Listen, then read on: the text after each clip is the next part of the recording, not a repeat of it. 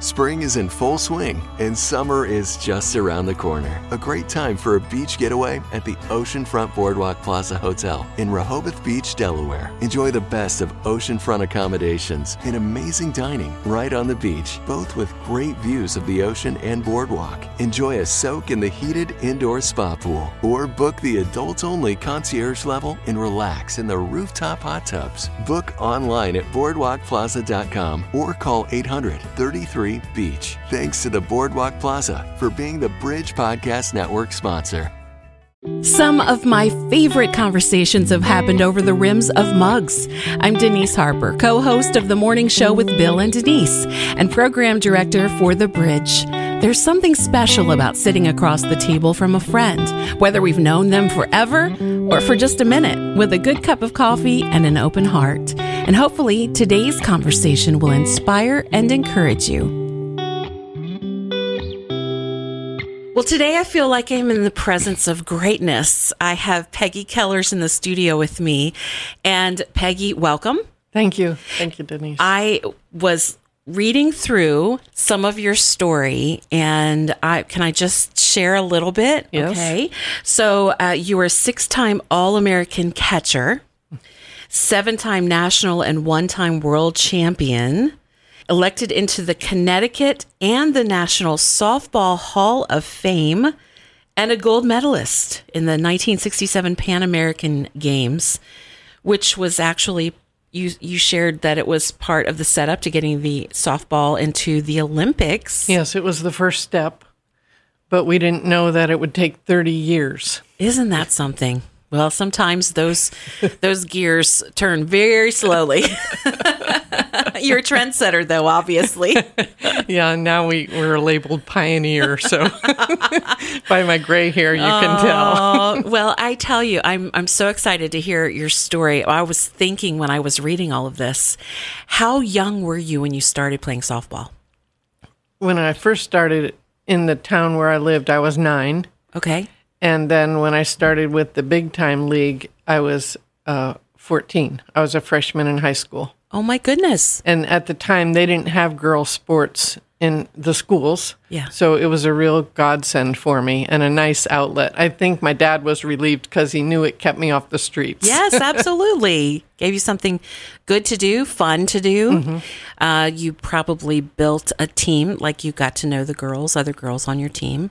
Yes, and I was the youngest for at least three years. Wow. So many of the women were already in the profession in their professional careers. Mm. Uh, a couple of them were in college, but at the beginning of my career, I was always the youngest, and I had people, you know, ten and fifteen years older than me. Mm. Did you ever play any other position or always catcher? I I started at second base. Okay. And the reason I caught was one night, and this was with the team in New Haven, not the not the team in Stratford. Our two of our catchers were injured, and one had to work. So the ah. coach before the game said, "It was anyone would anyone like to play catcher?" so I I raised my hand, and I knew the pitcher that was throwing was tended to be wild. Oh, boy. But she liked me because I never let a ball get by. Well, I tell you, that's brave because Brave or crazy, Denise. Uh, maybe a little of both, right? I've watched the wind up. Uh, girls softball. That is, I mean, that's nothing to shirk at. You know, that wind up is crazy. And I've seen how fast the ball comes and the catcher, like, it's coming right for you, That's right. ready or not. That's right. So, when did you know that? Uh, you, you mentioned 14. Is that about when you knew that you wanted to pursue a career in softball? Yes, and what was nice was that year that I played with New Haven, that was about 45 minutes from our home. The Stratford, the Breakettes, the one that you mentioned in the introduction, they were in my hometown of Stratford. Ah, So in January, I, I, with all the courage a 16 year old or a 15 year old could muster up, I called the coach and asked for a tryout. And he had said that he was that I was on his list to call because see they had played against us. So he knew not only was I second base, but I was a catcher. And in that time, having a catcher was, you know, really a positive commodity. yeah. So then I tried out and I made the team. and it, it, the rest was history. So, did that give you a um, a scholarship into college? I mean, was that something that kind of created a pathway for you through your education as well? There were no scholarships for Oh. women in sports, and Wow. we knew my dad had told us in junior high there's my older brother and then i have a younger sister so he told my brother and i that we were going to be responsible for not only going to college but paying our way so we didn't i didn't have any benefit from being in softball other than the notoriety and the sense of accomplishment and the leadership qualities that you gain and that type of thing but nothing financial hmm. Wow. Did that change along the way, or you paid the way all the way? No, we we were always amateur, and I can give you a comparison because a lot of people don't quite understand what this fast pitch softball is about. Mm-hmm. W- We were comparable to Major League Baseball in our in our abilities, in our um, the opportunities that we had, where we traveled, and that kind of thing. So my counterpart at the time in Major League Baseball was Johnny Bench. Oh He my! was the catcher for the Cincinnati Reds, and our our careers paralleled each other pretty much, and I think we're close in age. Well, he was one of the four major league players who was making hundred thousand dollars a year. That was a big deal wow. back then. yeah. Uh, for us, we got travel money for food. That was six to eight dollars a day when I started. Now, mind you, the prices also in the restaurant were less. Right. And then all of our travel expenses were paid. And because I was the catcher, I actually got my glove paid for because you go through a glove much more frequently. But that was all that we got. And we weren't allowed to get any money. Even on in the winter, if I'd go on the banquet circuit and make speeches, the gift had to be a $25 value or less. No kidding. So that's how strict it was. So, what kept you? Obviously, money was not motivating. No, no. What was your motivation? Oh, I just loved the game. I loved competition. Uh, the fact that we were going for the national championship every year. Uh, it it was the team. My teammates were really good, and there was just something there because I had no other opportunities in sports. There was just something there that kept me coming. How old were you when you made it to the championship? Let's see, my in 1964 was my first year with the Raybestos Breakettes, and we came in second that year and the next year. And I thought I had jinxed them because it felt like they had always won, right? but anyway, in 66 was the first year we won the Nationals. Okay. 66, 67, 68, and then we lost in 60. We came in second in mm-hmm. 69 and 70, and then 71, 72, 73, and 74. We won, and that broke a record. No team had ever won more than three in a row. Wow. And has that happened since then?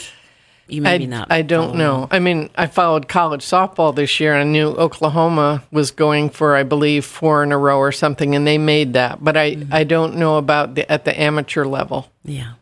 Did you have a certain thing that you went through every like a pregame kind of set of getting ready? Was there ever fear involved? And like I'm thinking, you walk into a tournament with a lot of people, all eyes are on you, and you are right where all the action is, Peggy. Right, right. Well, we always had our set warm up routine. And of course, being the catcher, I was warming up the pitcher, other than the stretching and the running and that kind of thing. Uh, but this is this is how my testimony starts. So you you that was a good lead in Denise. So we were playing in the national tournament in 1966, and it was in Orlando, Florida. and even though I had been catching for two years, I had never caught in the national tournament. Mm-hmm. They always had the veteran do that. So this was my first year catching. And of course, the responsibility is on the catcher because you're calling all the pitches mm-hmm. and kind of directing, you know, positions and that kind of thing. So I was very nervous before that game, and we were playing our arch rival, Orange, California, and they were the defending champs. Ah, So this game was called the winners bracket game. It was a double elimination tournament, and it meant that if you won, you went right on to the championship game. If you lost, you went into the losers bracket, and you could come back out to, to play in the championship game because you were allowed two losses. So I was walking in this really tall grass to get to batting practice, which was behind the stadium. And I sensed the presence of Jesus walking with me, so mm-hmm. much so that I stopped and heard his footsteps in the grass, and I saw this person in kind of a white robe. Mm. Now, mind you, I grew up in a Protestant church. We didn't know about a relationship with Jesus. We certainly talked about faith, Right. but um, we didn't know about a personal relationship with Jesus. And so that was my concept. My concept of God at that time was he was a judge in a in a black robe. yeah. So this gave me peace and the sense of Jesus' presence stayed with me all through the night. And then an unbelievable amount of confidence. So I went in and into the game and we went into extra innings and I, I wasn't known for my hitting. I was number nine in the lineup. But um, the last inning, the team had scored a run, and so it was three to two, and our team was the home team. So I came up with bases loaded and two outs. Oh. Well, like I said, the presence of Jesus never left me. So I thought, okay, let's go.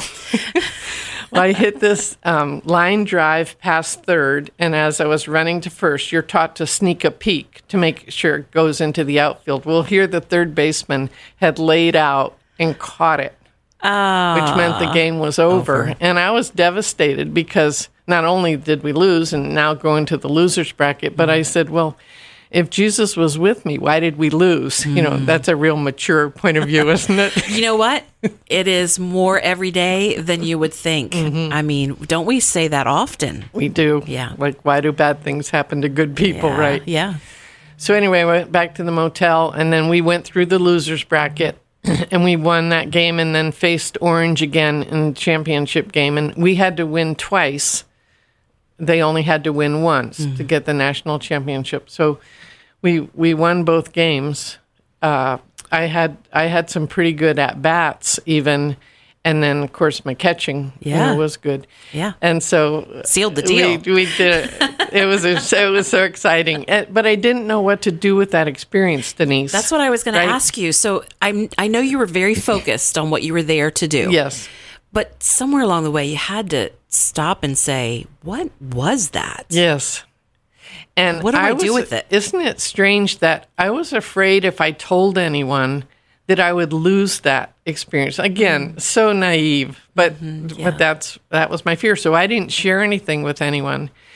And a year and a half later, it was 1967 at Christmas. My brother came home from college, and I was home from college, and my sister was there, and we had this family talk. And Bill had had a relationship with Jesus, That's your brother. my brother, Mm-hmm. and now he's telling the family Christmas night. Ah, Well, we probably gave him the religious lines.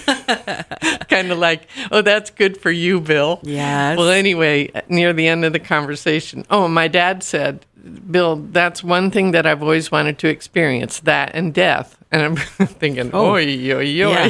That's a one and done Yeah. right there. so, anyway, then afterwards, uh, or at the end, I said, Well, Bill, this is what happened to me. And he said, Well, that's it. That's it. And I said, What do you mean? I said, you, You're talking about your life being changed and, you know, Jesus is with you every moment. I said, That's not real for me right now. And so he gave me a copy of the Four Spiritual Laws. And I had that on my bureau. Well, less than a week later, my dad took sick very unexpectedly, and within 24 hours, he had died. So there I was faced with, my whole family was faced with the whole process of grief, losing a mm. loved one, because at the time he was my best friend and he was a real strong supporter of my softball. Sure. So you go through, you, you just go through a time of grief and sadness, and then you start thinking deeply. And of mm. course, my my incident with Jesus was coming to the forefront. My career at that time was so successful, and my notoriety and and my my skills were improving so much that it was almost like I didn't need Jesus. But then the void in my heart grew bigger. Yeah. And so I knew uh, it was just something that I knew that when I received Jesus, it was going to be a lifetime commitment. And I was probably fighting it. Maybe in the back of my mind, I wondered if he'd have me give up softball hmm. because my brother had kind of had to wipe his slate clean uh, when he came into the relationship. So uh, in 1969, that was about three years after he had walked with me, then I I received him hmm. into my heart and knew that it was a commitment and nothing happened. There was no lightning or thunder or anything. And, and I, he was just there Yeah. and it was neat. And then from that, my relationship grew as I got involved in church and, and read the Bible and understood more of who he was. Yeah. The precious thing about your story, Peggy, is that he was walking with you all along. Yes. and he knew where to find me. Yes, exactly. Yes. Oh, how beautiful is that? Yes. We hope you're enjoying this episode of Over the Rims of Mugs, made possible by Iconic Sparkle. Get fun and fashionable accessories such as necklaces, earrings, and bracelets that can go with any outfit for any occasion for just $5. Owner Mandy Heinch desires to change the world through her accessories and what it allows her to offer fashion accessory advice, boosting confidence, and training those who want to start their own business. Learn more at iconicsparkle.com or on their app. So, do you feel like uh, because you made that decision to follow Christ, that new doors, new experiences opened up for you? Yes. And at the time now, I was the only Christian on my team. And in all of hmm. softball, I found two other women on the Orlando team that hmm. were Christians. Wow. So that was kind of a neat connection because we played each other a couple times during the year. And when I would go to Orlando, Pat Walker, the outfielder, she would always invite me to her church because her pastor and his wife collected tickets at the gate. So they knew who I was. So I would go and then they'd ask me to give my testimony, and then different people from their church would come to the games and so forth.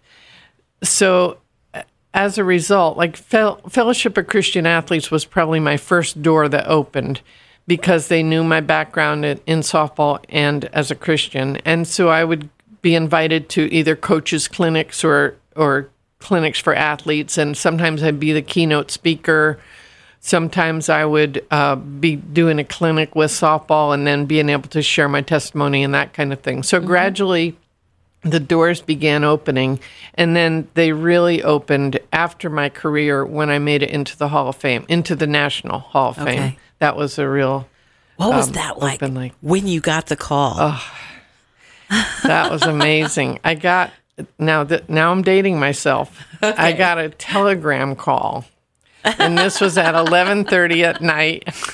I was sound asleep, and I thought I was dreaming. Somebody brought a telegram to your door? They- no, they called me on the phone and they said, This is a telegram. And it was that you have been nominated and elected into the National Softball Hall of Fame. wow. And I was wa- still waking up. well, the worst part was my whole family was asleep. Where oh. I went, didn't live near them, and I couldn't call anyone. so I had to wait till the next day. Oh, oh my goodness. Yeah, that then you couldn't go back to sleep after No, that, right? no. Maybe around three or four, I did. wow. Okay, so somewhere along the way, you uh, you started coaching when. So Yes. I'm assuming you were finished playing and you began coaching, or was there an overlap? Actually, I, there was an overlap. So I started coaching when I graduated from college. I coached and taught physical education in a high school in Connecticut. And that was a great career because then you had your summers free and, you know, your weekends free when we started in April. So I coached I coached basketball, softball and tennis. That's what a woman did. That's the assignment you did. You didn't Okay. specialize. So anyway, um, I coached there for three years, and that was all during my career. So it was fun for the kids, you know, Yeah. because they knew who I was, and often would come to the games and so forth. And then in and then I, I wanted to go to the college level. okay. And so I was going for my master's and that kind of thing. I retired from my playing days in 1974 after we won the national and world championship that year. And the reason I had to retire was hmm. my shoulder had not responded to two surgeries, and that was my throwing shoulder. Yeah. And at the time, it was not only just playing in pain, that was getting tiring, but I thought, you know, God must have something more for me. And so I mm-hmm. stepped away. And that was probably the hardest decision I've ever had to make because I was only 27 and, I, you know, and so forth. Wow. But and then I started coaching at the college level. So my first assignment was at Oral Roberts University. uh, Oh, my. Coaching and teaching, and Tulsa. I was volleyball and basketball at the time. so again, so you you just get you just get the assignments and say thank you. I love coaching. So did you have to go? Okay, I got to learn this basketball. I mean, they're Basketball, I they're knew so- because I played in college. You did? Okay. Volleyball, I had only played a little bit, so I got a good book. Now today you can pull up YouTube. This is There what you kids go. say. I just YouTube it, mom. I can learn anything. That's right. So around that time, and this is a, another interesting part of my story because I'm I've remained single. So going into my 30th birthday year, the Holy Spirit said to me, "Would you be willing to be married?" Well, you know, when that happens, you kind of say, "Wait, am I hearing things?" You know, you shake your head, Yeah. get the cobwebs out. And I had never thought about being married or being single. I was just really happy and, mm-hmm. you know, being productive and, and that kind of thing. So I thought, wow, would I be resisting marriage? So anyway, I had that little discussion, however we have that with with Jesus when he does something like that. And and I said, okay, I realized that I was very independent. I was around people that were single, married, divorced, everything everything was represented on my team. Nothing bothered me. We had you know, we were very satisfied as single people. Um, I had a handful of dates in my 20s and that kind of thing. So, what I always do is I open up my left hand and hold it out, and that's the one that's closest to my heart Yes. and I, I put it there. Am I willing to be married? And then I had to pray, and I spent some time really thinking about it. Uh, So, over the course of a couple months, I said, Yes, I am. You know, even though I've always just pictured myself single. So I thought for sure, you know, when you when you totally yield yourself Yeah. to that. I was just sure it was going to happen. And uh, so, anyway, I went through the next month or so. My grandmother, who I was really close to, died, and she was 88. And in the inheritance, I didn't, the kids weren't in the inheritance part of the money, but she left me her wedding band. Oh. So I thought, this is a sign. Ah. Well, and then the convincer was it fit. so, you know, and I understand that you need to have a husband to be able to get married and probably a free weekend, which coaching is hard.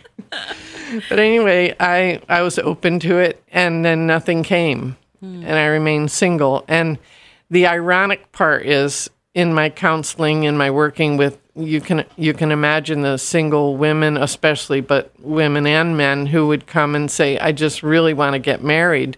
Well, if I knew them well enough, I they knew my story. Mm-hmm. I said, "Would you put your hand out and say I'm willing to be single?" Hmm. Well, that was as hard for them as it was for me. Are you willing to be married? Hmm, wow. And some of them, you know, took the challenge and did that. And and then I would, you know, they would say to me, "Well, there's just no eligible. If it was a woman, no eligible men, or if it was a man, no eligible women." And I hmm. said, "Well, don't go shopping, but keep your heart open." Yeah. And Good advice. And then things, you know, things started happening, and many of those women got married. But it makes it. If I used to give this this story in a sermon or something like that, it makes the single people nervous when they would hear about the gift of singleness. And I would always qualify it with the majority of the people have the gift of marriage. Hmm. And so don't let that hesitation stop you from what Jesus has for you. Just keep your hand and heart open mm. to whatever he has because we're we're about yielding to him. Yeah. And when he calls us to something, He equips us for that. Yes. He gives us a heart for it, Yes. even if we don't necessarily have a full heart for it going in. Right. And I and I've often said to both singles and married, ask God if in fulfilling his purpose in your life, you could be more effective as a single or a married person because we need both. Mm-hmm. There are people that you can reach as a married person who I can't, and vice versa. So it's always about what is God's purpose Yeah. in the state that I'm in. And I learned a lot, Denise, about becoming content. And that's mm. all what Paul writes about in Philippians 4. Um, no matter what state we're in, even as I've watched people go through divorce or widow, we still have to learn to be content because it's our relationship with Jesus that the, is the most important thing and the and the lasting thing. Yes. You have a degree, you have a doctorate in sport psychology, which Yes. is, uh, I love that you're, you put it in parentheses, the mental part of performance. That's right. you're getting into the psyche of the player, right?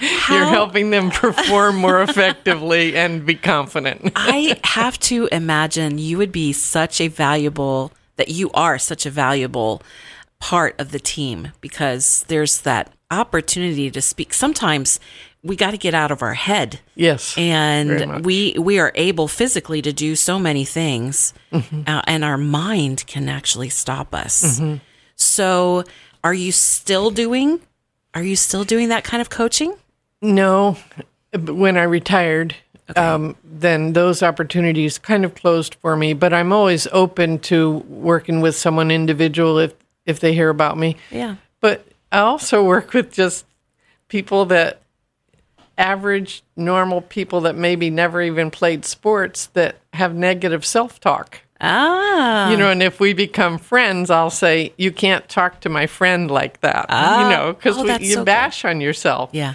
So the whole idea of this sport performance, it's it's really everyday life. How do you handle stress on a daily basis? How do you deal with anxiety? How do you how do you change your attitudes from negative to positive, Mm-hmm. thoughts from negative to positive? So I still use that in my counseling and in my small group leadership. absolutely what brought you to delaware I was living in a retirement community in Springfield, Virginia, and this was after I was a caregiver for eight years for my mother and her sister and her, her, her brother in law. And after they went home with the Lord, I was in Harrisonburg and I had already stopped teaching because of the, that load with the mm. elder care. And it was getting pretty claustrophobic there. And I mm. thought, I think I need to be where there's a little bit more activity and so forth. So Springfield is right in the DC metro area. Mm. And I moved to a retirement community there, which I was renting an apartment. And even though I was one of the younger ones, I, they I think that age was 65 and older. And I had many friends that were much older than me, just dear friends. Um, the the rent kept going up significantly each year, and I thought, you know, there's there's a better way that I could be spending my money, and and also maybe be more active in a community. And so I looked. I wanted to go to a 55 and older community, so I looked in Maryland, Virginia Beach, and Delaware. okay And honestly, Delaware is ahead of the curve in mm-hmm. 55 and older. So when the door opened for this home, a resale, I put in an offer on a Sunday morning, and it was accepted by five o'clock that night. you knew And, it was yeah, to and be so it, things moved fast. I moved within the month to get i have a up here. feeling everything's moved fast with you Everything peggy has moved fast. but the way God orders some of my steps, it's just amazing. You just have to be ready. what a journey you've had. oh my goodness. How encouraging you are. What a delight. Thank I you. Thoroughly loved hearing about your story. What would you go back and tell your younger you if you could? To receive Jesus sooner Absolutely.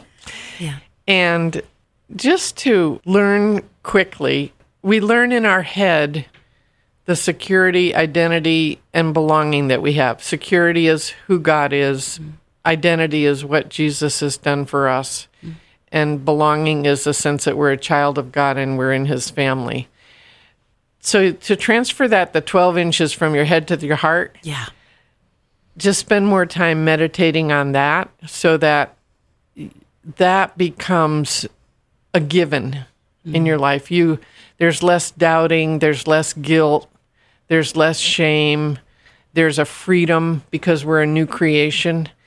And so that's because of where i am now the whole learning the process of abiding in jesus and abiding in that friendship, maturing in that friendship, um, having the joy and freedom, you know, of r- actually living like a new creation. That's what I would tell my younger self. That's so good. All right. And what's your favorite scripture? My life scripture is Philippians 3:10, that I may know him, know the power of his resurrection and the fellowship of his suffering. And that one's a hard one to say, but is. it's true. We mm. need to learn both. Yeah. This has been such a privilege, Denise. Thank you so much. Oh, it's been my honor to have you in here. I want to say thanks to my guest today, Peggy Kellers, for sharing her story. And thanks to you for listening to this episode of Over the Rims of Mugs. If you'd like to share a comment or you have a question, you can email us at podcast at wearethebridge.org. I co host the morning show with Bill and Denise on the bridge each weekday morning. I'd love to have you join me there or through our Bridge app. And you're also welcome to catch up with me for a daily devotion on my blog entitled Treasured Inside. You can find it directly at deniseharper.blog or links to all of these are at wearethebridge.org. Thanks again for joining me here. We were never meant to journey alone. Whether you're having a great day or a hard one, we need each other to celebrate and to stand in the gap. Sharing our stories helps remind us that we are not alone. And when we sit with women who sit at the feet of Jesus, the conversations are different. We walk away feeling inspired, not inferior, because we know this Christian walk is a race, but not a competition. I'm your host, Denise Harper, encouraging you to catch up with a friend or make a new one and enjoy some good conversation over the rims of mugs.